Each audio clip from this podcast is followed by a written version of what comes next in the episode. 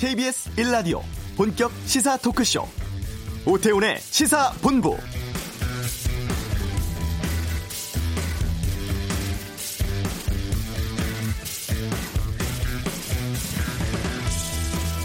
오전 10시부터 진행되고 있는 법무부 장관 인사청문회에서 추미애 후보자가 공수처법 검경 수사권 조정안이 입법되면 후속 조치를 신속히 완료하겠다.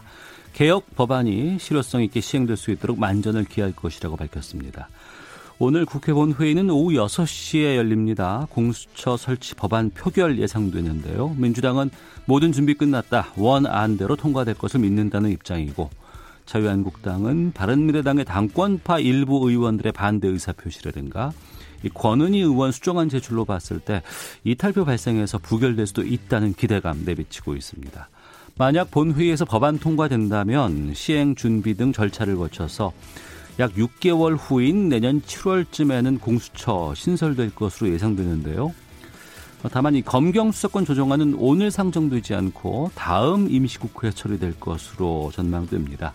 오태훈의 시사본부 잠시 후 이슈에서 현 국회 상황에 대해서 정의당의 입장을 듣는 시간 준비하겠습니다. 경제브리핑 내년 경제 상황 전망해 보고요. 2부 시사구말리에서는 현 국회 상황 또 정치권의 주요 이슈에 대한 다양한 의견 듣는 시간 갖겠습니다. 지금 북한에서 노동당 전원회의 열리고 있습니다. 해넘기는 북미 간의 상황 또 올 한해 외교 이슈를 외교 전쟁에서 정리해 보겠습니다. KBS 라디오 오태훈의 시사본부 지금 시작합니다.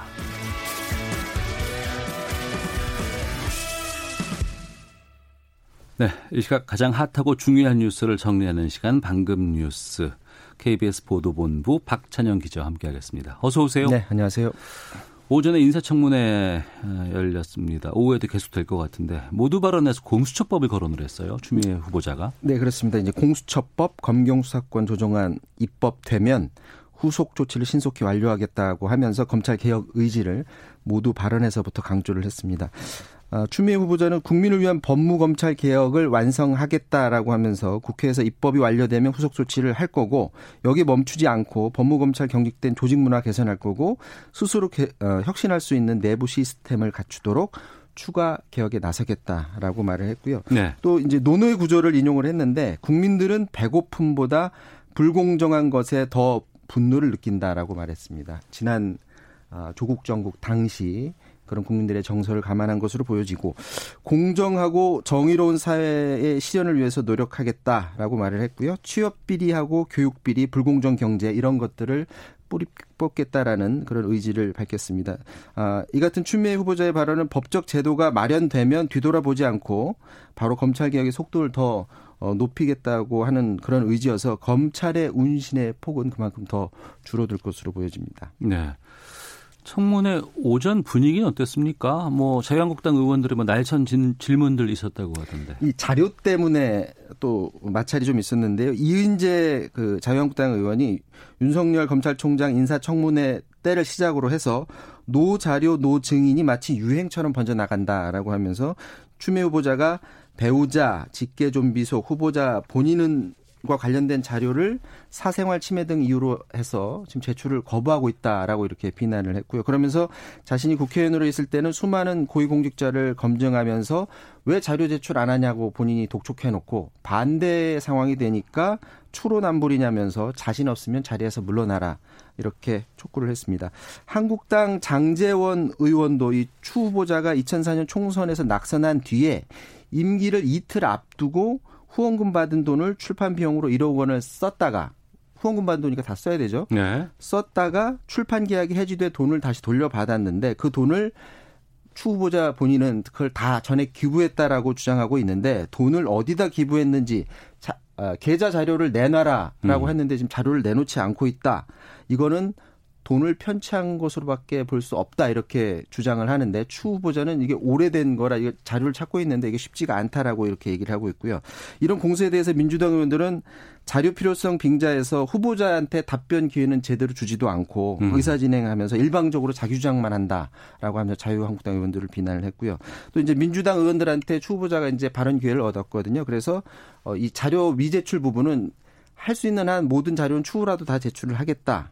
그리고 만약에 내가 제출하지 못하는 자료가 있다면 그게 왜 안 되는지 기회를 주신다면 충분히 소, 어, 소상하게 설명하겠다고 말을 했고 이 출판 관련 그 장재현 의원이 문제 제기한 이 정치자금법 위반 의혹에 대해서는 이건 이미 법정에서 무죄가 판결난 거다. 음. 과도하게 의혹 증폭시켜서 국민들의 오해를 불러일으키지 말아달라 이렇게 당부를 했습니다. 네.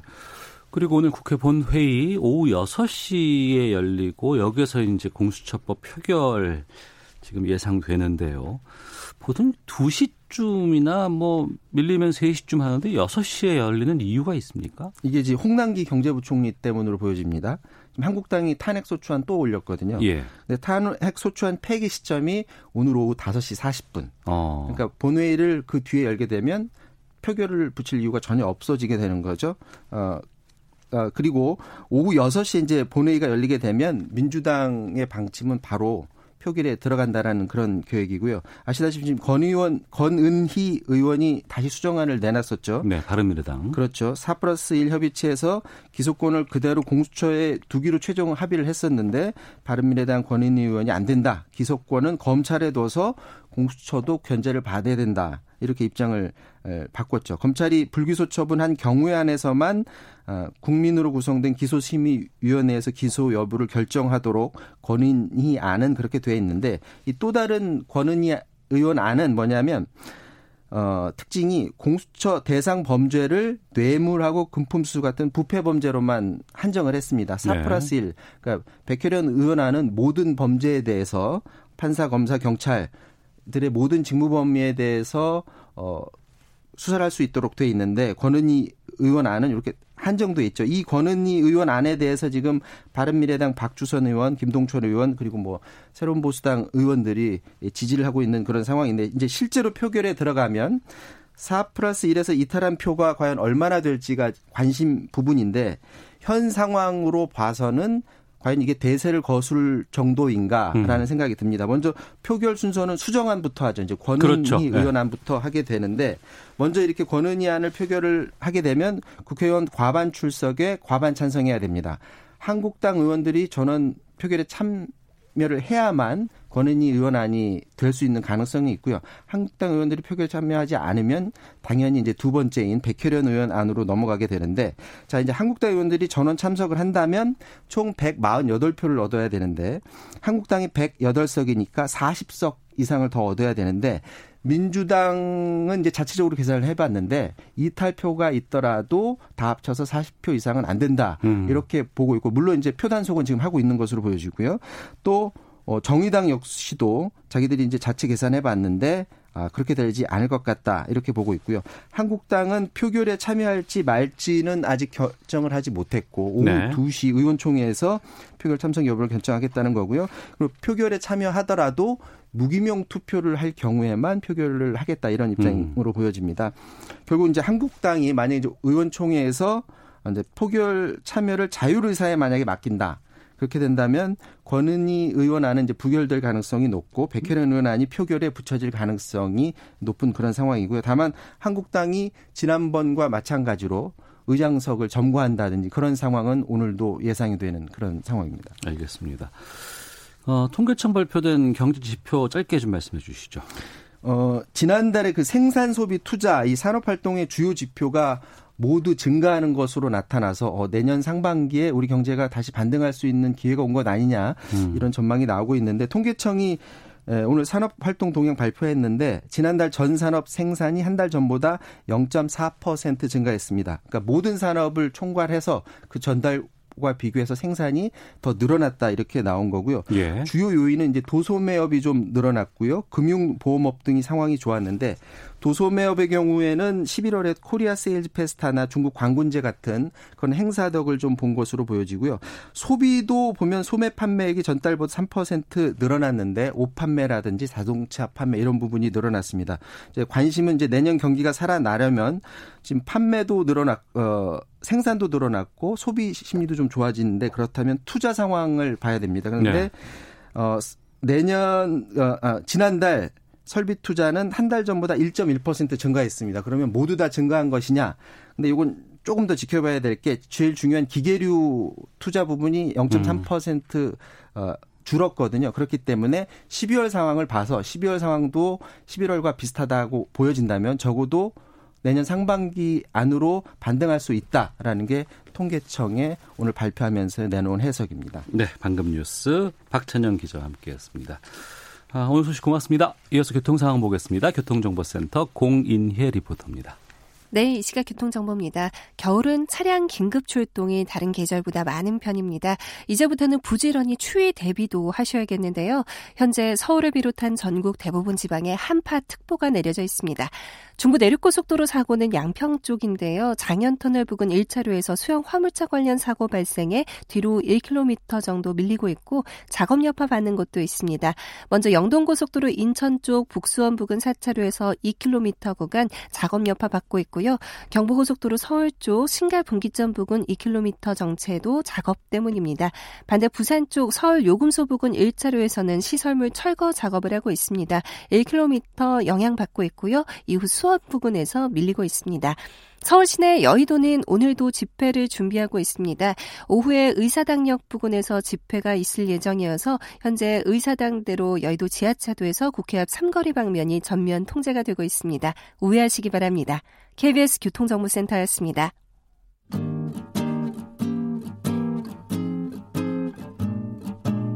KBS 1라디오 오태훈의 시사본부 여러분의 참여로 더욱 풍성해집니다. 방송에 참여하고 싶으신 분은 문자 9730번으로 의견 보내주세요. 짧은 문자는 50원, 긴 문자는 100원의 정보 이용료가 붙습니다. 애플리케이션 콩과 마이케이는 무료고요. 시사본부는 팟캐스트와 콩, KBS 홈페이지를 통해 언제나 다시 들으실 수 있습니다. 많은 참여 부탁드려요. 지난 4월 패스트트랙 법안으로 지정된 여러 법안들 가운데 선거법 개정안은 국회 본회의를 통과했죠. 오늘은 공수처 설치 법안의 본회의 표결 앞두고 있는 상황입니다. 현 국회에 대해서 정의당 이정미 의원 연결해서 말씀을 좀 나눠보겠습니다. 안녕하십니까? 네, 안녕하세요. 예. 먼저 4 플러스 1 협의체 공조로 마련된 공수처 법안. 오늘 오후에 이제 본회의 통과 목전에 두게 된 상황인데 통과 전망 좀 부탁드리겠습니다. 네, 사실 박근혜 대통령에 대한 탄핵 이후에 국회가 거의 뭐 멈춰 서 있었다고 해도 과언이 아닌데요. 네. 이제 그 개혁의 마지막 선물을 드리고 20대 국회가 마감을 해야 됩니다. 그렇기 때문에 뭐 의결 정족수에 대한 판단도 이미 뭐 끝났고 음. 어, 무슨 일이 있더라도 공수처 설치 법안은 통과되게 될 것이다. 저는 그렇게 봅니다. 무슨 일이 있더라도 통과될 것이다 이렇게 말씀해 주셨는데요. 네네. 그 주말 사이에 이제 이 부분이 갑자기 등장이 됐습니다. 그러니까 바른미래당 쪽의 당권파 쪽 여기에 주승용, 박주선, 김동철 의원이 어, 지금 원안에 대해서 반대 뜻 밝혔고 또 권은희 의원이 새로 마련을 한 공수처 수정안 여기에 한국당 의원들의 이름이 올릴 수 있다 올려 있다 또 표결로도 어, 좀 시도될 것으로 보이는데 이 상황은 어떻게 보시는지요? 일단 권은희 의원이 그 제출한 공수처법은 과반 의석을 얻어서 통과될 가능성은 좀 없다고 보여집니다. 네. 그렇게 네. 되면은 이제 원안에 대한 그4 음. 플러스 1에서 합의한 안에 대한 표결이 이루어지게 될 텐데요. 네. 뭐 일부에서 반대가 있다 하더라도 저희들이 지금 숫자 계산을 해봤을 때는 음. 그 무소속의 개혁파까지 전부 합치게 됐을 때 네. 어, 과반 의석은 확보가 돼 있다고 보고 있고요. 어. 그리고 뭐그세 분의 의원님께서 공수처가 옥상옥이 될 수 있다 이렇게 얘기를 하셨는데 예. 어, 이것은 이제 별도의 수사기관을 만드는 것 그 자체가 문제다라는 지적이 될 수도 있습니다. 음. 근데 그런 논리라면 애초부터 공수처가 어, 불필요하다 이런 얘기가 되는 것인데 네. 어, 4 플러스 1에서 일단 공수처 설치는 같이 동의를 했고 그 음. 속에서 어떤 공수처 그 공수처의 기능과 권한을 어디까지 둘 것인가 이런 논쟁 속에서 어, 이제까지 좀 이견들이 표출되어 왔기 때문에 네. 아예 공수처 설치를 그러면 그 무산시킨다가 아니라고 한다면 어. 권은희 수정안이 통과되지 않게 되면 4 플러스 1에서 합의된 또 안에 대해서는 진지하게 고민을 하실 수밖에 없을 거라고 저는 생각하고 있습니다. 네. 수정안 먼저 통과, 아, 그 표결에 붙여지지만 이게 뭐 과반을 채우지 못할 것 같고 그 이후에 원안으로 올라가서 이제 통과될 것이라고 지금 말씀을 해 주신 것으로 이해하겠습니다. 네 네. 그 일부에서 방금 말씀하신 것 그리고 또 이제 검찰 쪽에서도 특히 공수처법에 뭐 특별 조항들이 독소 조항이다 이렇게 반대 의사를 밝히고 있고 검찰 한국당도 지금 공수처법에 대해서 강하게 반대를 하고 있는데 이 이유는 뭐라고 생각하세요?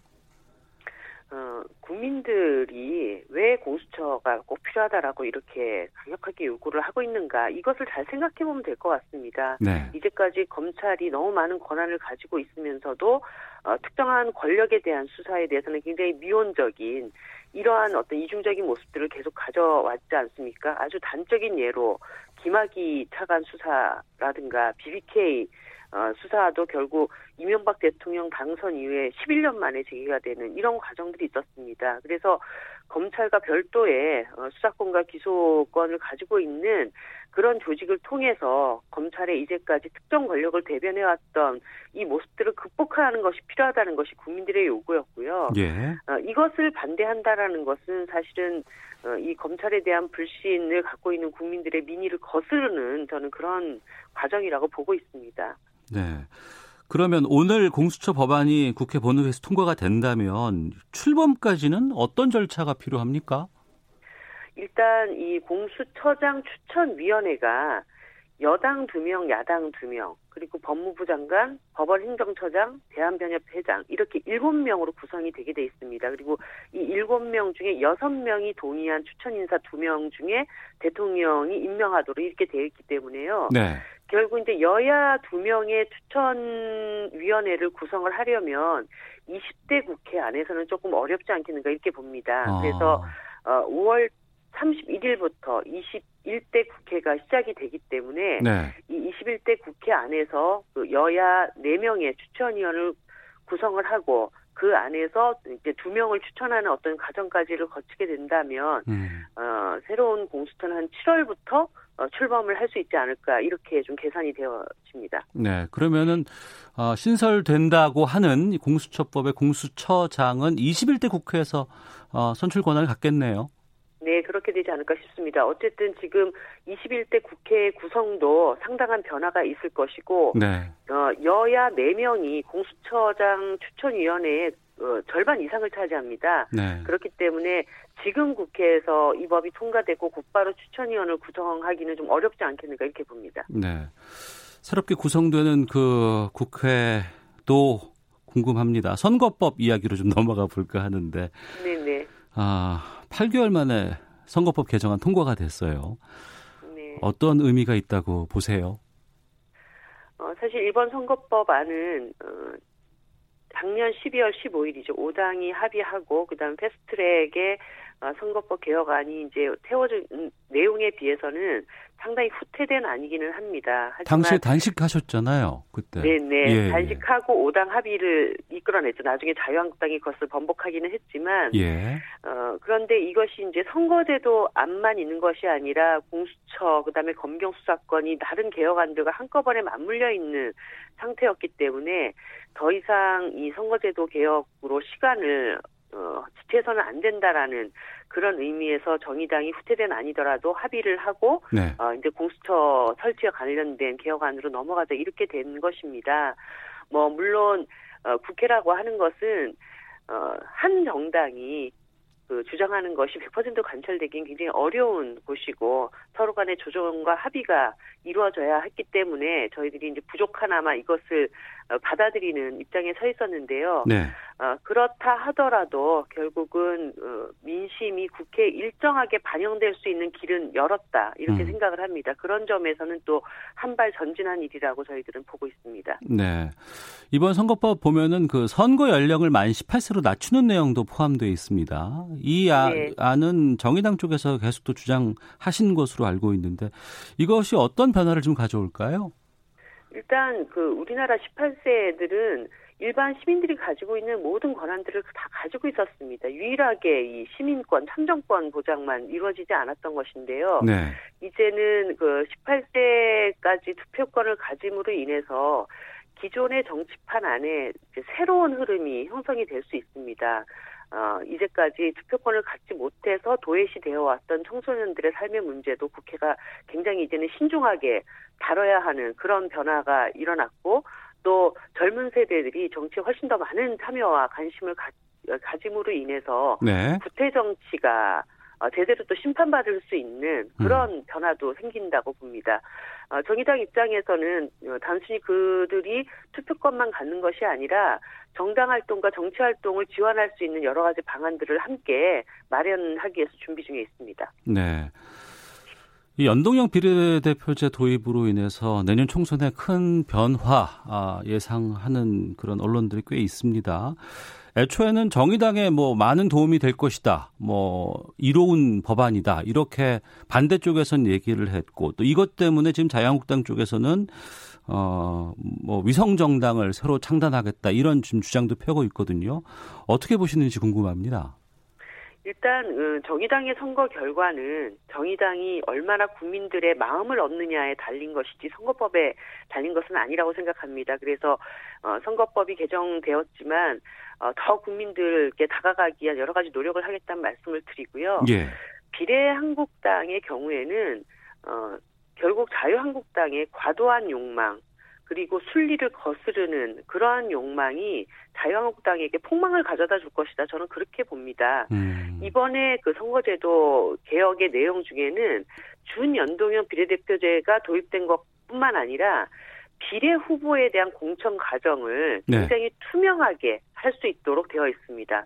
대의원이나 당원들의 투표 절차를 거쳐서 어떤 그 민주적 과정을 통해서 후보가 결정되었는지를 선관위에 어, 보고를 해야 됩니다. 거기에서 뭔가 미흡한 과정이 발견됐다 그러면 그 후보 자체의 등록이 취소될 수 있도록까지 어, 제한을 해놓았기 때문에 어. 급조된 비례정당 안에서 예. 어그 후보들을 자유한국당 마음대로 타 정당의 후보를 어, 공천을 한다든가 이런 일을 만들기는 굉장히 어렵다고 보고요. 음. 그렇게 된 그렇게 되면서도 두 개의 정당을 같이 운영하겠다고 한다면 예. 선거법을 거스르지 않으면서도 굉장히 강력한 리더십이 발휘돼야 되는데 지금 자유한국당 내부의 리더십은 저는 뭐 한교안 대표 단일 체계로 가기는 어렵다고 봅니다. 벌써 지금 균열 조짐들이 보이고 있기 때문에 어. 뭐 이러한 그 꼼수는 반드시 당 내부로부터도 그리고 국민들로부터 도 심판받을 수밖에 없는 그런 수순을 밟게 될 것이라고 봅니다. 예.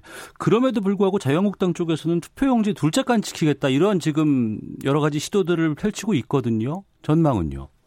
그 둘째칸 지키려면 지금 현역 의원들을 대거 내보내서 어 그 일정하게 30석 이상의 정당을 만들어내야 되거든요. 예. 그런데 그런 희생양을 자처할 수 있는 국회의원들이 과연 몇 명이나 될 것이며 어, 그렇게 그 의원들이 쪼개지기 하는 과정에서 당내 분란을 수습할 수 있을 것인가에 대해서는 저는 뭐 자유한국당도 막상 그것이 현실로 닥치면 쉽지 않을 거라는 걸 예, 깨닫게 될 것이라고 봅니다. 예.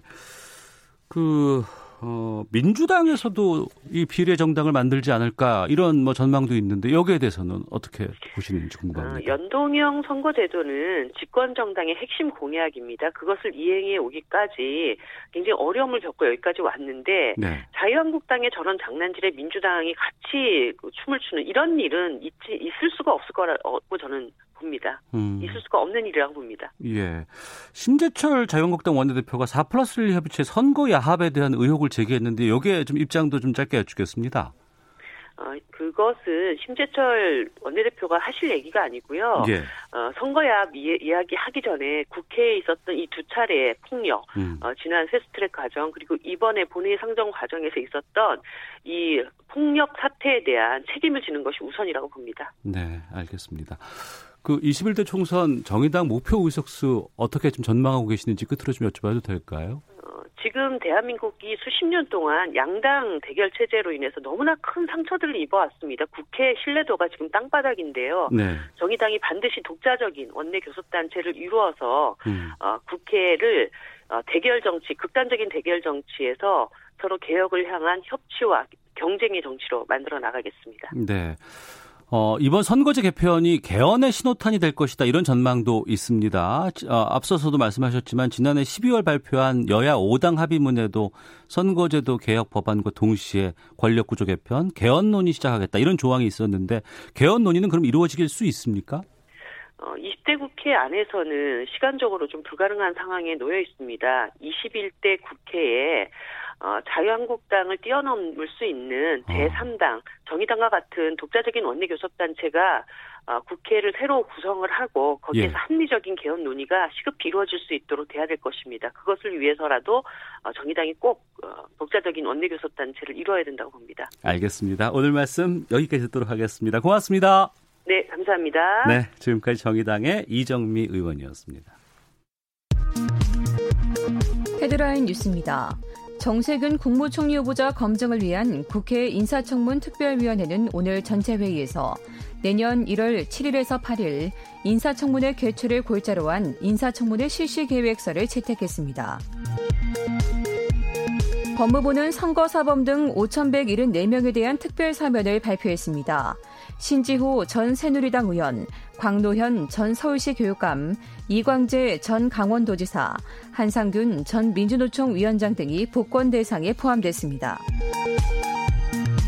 5.18 민주화운동을 폄하한 혐의로 고발된 자유한국당 김진태, 이종명, 김순례 의원과 보수농객 지만원 씨에 대해 경찰이 범죄 혐의가 인정되지 않는다고 판단했습니다.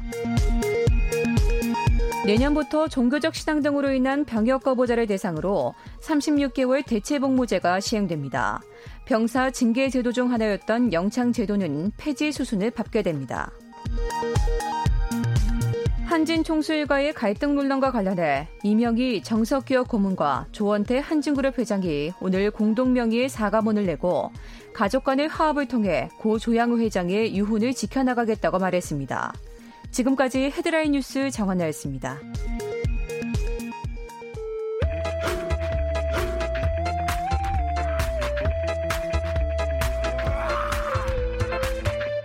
오태우래 시사 본부.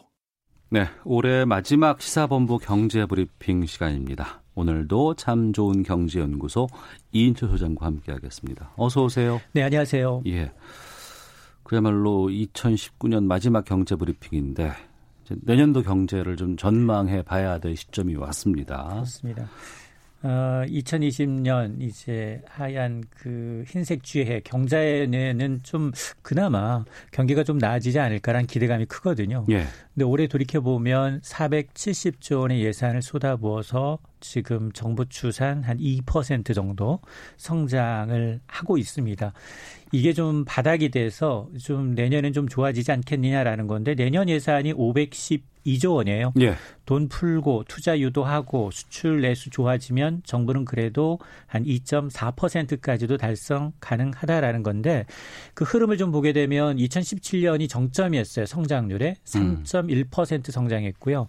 2018년이 2.7 그리고 올해가 뭐 2.0 정도 그리고 내년에 2.4 정도 정도로 이제 올라가지 않겠느냐라는 건데 물론 이제 올해를 좀 보면 정부는 올 초만 하더라도 2.6에서 2.7 정도는 가능하다. 네. 라고 봤었는데 두 번 정도 성장률을 낮췄는데 전반적으로 보면 국내 전문가들은 뭐 정부보다는 조금 보수적일 수밖에 없는 게 낮게는 1.7, 높게는 한 2.3 정도 보는 것 같습니다. 음. 정부를 제외하게 되면 그래서 그 중간 값을 보게 되면 한 2.0%예요. 그러니까 아, 올해나 내년이나 거의 뭐 비등하게 크게 차이 없다. 그러나 기저 효과를 감안하게 되면 서서히 좀 반등하는 쪽으로 무게를 실키고 있는데 물론 최근 내년의 경제 변수가 뭐냐? 어, 미국과 이제 중국과 벌이고 있는 무역 전쟁이 2단계, 3단계 어떻게 진행될지 네. 그리고 반도체 업황 음. 여기다 차이나 리스크 등을 꼽고 있는데 어쨌든 지금 보면 정부는 잠재 성장률 수준 바로 아래 단계까지는 회복될 것으로 보이지만 전반적으로 보면 경기가 급반등보다는 나이키 커브형 음. 하단이 조금은 이제 완만하게 올라가는 뭐 그런 이제 형태의 개선을 기대하고 있습니다. 네. 중요한 것은 뭐 정부는 뭐 여러 가지 설비 투자라든가 뭐 수출 촉진을 위해서 많은 노력을 기울인다고는 하지만 정작 투자라든가 수출 어, 전망 어떻게 보는지가 궁금하거든요. 그렇습니다. 내년 정부가 가장 역점을 둔 게 바로 이제 투자입니다. 공공 투자, 민관 투자 합쳐 가지고 총 100조 원에 달하는 투자를 유도하겠다. 자, 이 같은 투자 계획이 실현이 되면 올해 가장 어려웠던 게 이제 투자였거든요. 설비, 반도체 설 부분부터 시작을 해서 이미 투자가 이루어졌기 때문에 7% 넘게 줄었어요. 음. 그러나 정부의 투자 계획이 실행이 되면 5.2%가량 증가세로 내년에는 전환되지 않겠느냐라는 건데 그래서 또 하나 이제 가장 우리 경제 이제 어떤 주춧돌 역할을 하고 있는 수출도 올해 두 자릿수 줄었거든요. 네. 근데 내년에는 한 3% 안팎으로 증가하지 않겠느냐라는 겁니다. 자, 이런 이 낙관적인 전망의 배경, 수출에는 사실 세계 경제 성장과 함께 반도체 업황 회복을 들고 있는데 아, 국책 연구기관인 KDI도 그동안은 사실 올해 정부와는 좀 굉장히 보수적인 전망치로 눈길을 끌었는데 내년 전망치만큼은 조금 이, 이 부분에 대해서는 긍정적입니다. 내년 설비 투자는 반도체 수요 회복과 함께 기저 효과 영향이 더해지니까 음. 양호한 증가세가 나타날 수 있다. 그리고 이제 수출의 경우에는 선진국보다 신흥국들의 투자 수요가 확대돼서 상품 수출 증가로 이어질 수 있다라고 보고 있습니다. 네. 우리 수출에서 가장 큰 비중 차지하는 게 반도체거든요. 맞습니다. 반도체 쪽은 어떨까요? 지금 우리 수출에서 반도체가 차지하는 비중이 전체 한 20% 가량이 됩니다. 그래서 반도체 수출은 사실 지난해 11월부터 1년째 줄어들고 있어요. 그 감소폭도 커요. 어. 25% 줄었습니다. 그런데 이제 긍정적인 건 이달 들어서 이제 디램 현물 가격이 두 자릿수 이상 오르고 있어요. 그래서 이제 긴 침체 터널에서 벗어나는 게 아니냐라는 건데 이를 이유로 지금 외국인 투자자들이 최근 들어서 뭐 삼성전자, SK 하이닉스만 거의 뭐 독식을 하고 있습니다. 집중적으로 사들이고 있어요. 그래요? 네. 자, 그러다 보니까 전문가들은 이 반도체 업황이 바닥권에 근접을 했다. 그동안 쌓였던 재고가 좀 줄고 있어서 내년에는 이 5G 이 확대에 따른 데이터 센터의 어떤 어, 증설 그리고 이제 스마트폰을 중심으로 해서 반도체 수요가 반등하지 않겠느냐라는 건데 아, 이런 흐름은 이 최근에 국제무역연구원이 2020년 수출 전망을 통해서도 확인이 가능합니다. 내년 반도체 수출은 올해보다 10.2%가량 늘어나서 1,050억 달러에 달할 것이다라는 건데 사실상 내년 2분기가 되면 디램 재고가 정상화돼서 가격이 상승 전환할 것이다라는 기대감인데 다만 이 반도체 가격 상승세가 얼마나 좀 지속이 될 건가? 이게 1, 2년 긴 사이클로 이어가야지 잠시 반등했다가 다시 하락세로 돌아선다면 이제 다시 이제 멀티딥이 나타날 수 있기 때문에 이런 올해 기저 효과 더불어서 반도체 업황이 얼마나 반등이 지속될지 여부도 변수입니다. 네. 어, 한 해 전망하면서 여러 가지 것들을 예상을 하는데 그 외에 예상치 못하는 복병이 등장을 하게 되면 그게 타격이 될 수밖에 없는 거 아니겠습니까? 네. 올해를 살펴본다 그러면은 7월에 그 일본의 술기제 조치라든가 이런 부분들이 컸었고 네. 뭐 그렇다고 해서 또 우리 우리 잘 극복해 나가고 있는 한 해였었고 또 미국과 중국 간의 무역 분쟁 때문에 상당히 우리가 지금 곤혹을 치렀는데 그렇습니다. 직간접적으로 우리 대외 의존도가 높은 두 개 국가임에다가 전 세계 글로벌 경제에 차지하는 비중이 워낙 높다 보니까 세계 경기가 동반 이제 침체하는 그런 양상인데 네. 이 그동안 1단계 합의를 mini deal, small deal이라는 지적을 받았거든요. 그러면 실제적으로 이제 이 가장 큰 게 뭐냐? 내년부터 시작이 되는 2단계, 3단계 합의가 최대 변수라는 겁니다. 어. 사실 1단계 합의만으로도 금융시장은 빠르게 안정을 되찾았어요. 미국 증시는 연일 사상 최고치였고요. 우리도 이제 국내 수출 기업에게는 단비와 같은 호재로 작용을 했는데 그러나 2, 3차 무역 협상이 마무리돼야 실질적인 불확실성이 제거된다라는 겁니다. 그런데 2, 3차 협상의 전망 그다지 밝지가 않습니다. 음. 이건 패권 전쟁의 클라이막스다라는 네. 거거든요. 2단계는 중국이 정말로 어, 자국 기업에게 주는 대규모 보조금을 중단하고 또 어떤 강제 IT 기술의 강제 이전을 금지하는 것, 뭐 지적 재산권 등 굉장히 어, 지금 중국의 2호 제조업 2520 굉장히 핵심적인 것을 건드리고 있어요. 음. 여기다 재선을 노린 트럼프 대통령은 완전한 승리에 집착을 하면서 고삐를 죄고 있다는 겁니다.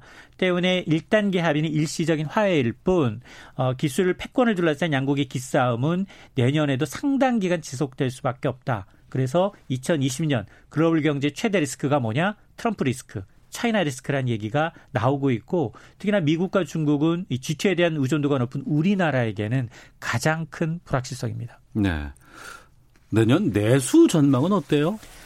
어, 일단 그나마 최근에 이제 지난해 소득 격차가 이제 2011년 통계 작성 이후 역대 최소로 줄었다라는 통계가 나왔어요. 이게 이전에는 어, 역대 최악의 이 분배 지표하면서 조금 반대되는 거였었는데 그 내용을 들여다보니까 2019년 가계금융복지조사를 보게 되면 이렇게 이 소득 분배 3대 지표가 있는데 하나가 진위계수, 하나가 상대적 빈곤율, 여기다 소득 5분위 배율 이 세 가지 지표가 개선됐다는 겁니다. 자, 이를 이유로 정부는 일단 뭐 소득 주도 성장의 효과가 이제 나타나고 있다라고 이제 자평을 하고 있는데 어쨌든 이런 이제 효과를 이끌어내기 위해서 내년에도 노동복지 일자리 예산이 180조 원 이렇게 되면 기초연금 지급액이 더 올라가죠. 음. 내년에. 그리고 노인 일자리 역시 더 증액됩니다.